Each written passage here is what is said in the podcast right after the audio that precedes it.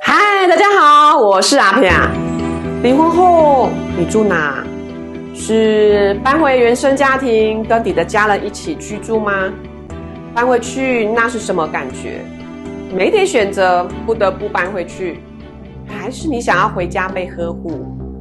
但搬回去有没有一种寄人篱下的感觉呢？你可能为了求和平而委屈的感觉，还是一种窝在父母亲身边安心的感觉。但是在家里如果遇到不公平的事情，你会不会怕起冲突不敢争执？或许你也不太敢争取你自己的需求，所以你只能压抑自己心里真实的感觉，很委屈，事事迁就，心口不一。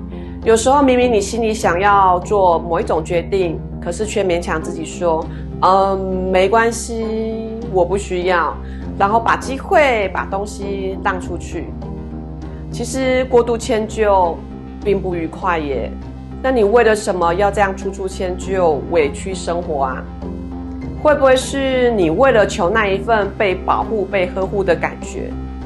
也或许是你想要填补婚姻的失落感，你很想要盲目任性的沉浸在父母的呵护里面，来去平衡你自己失婚的伤害。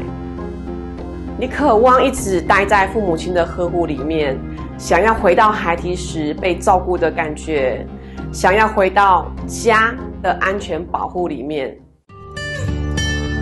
这时候你或许可以转身看看，转身或许会让你发现，其实你也是孩子的父母，你的孩子也需要父母的保护。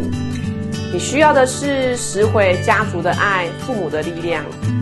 在这个过程，你或许会看见，也会真实的扛起属于你自己的家庭责任，属于你自己父母的力量。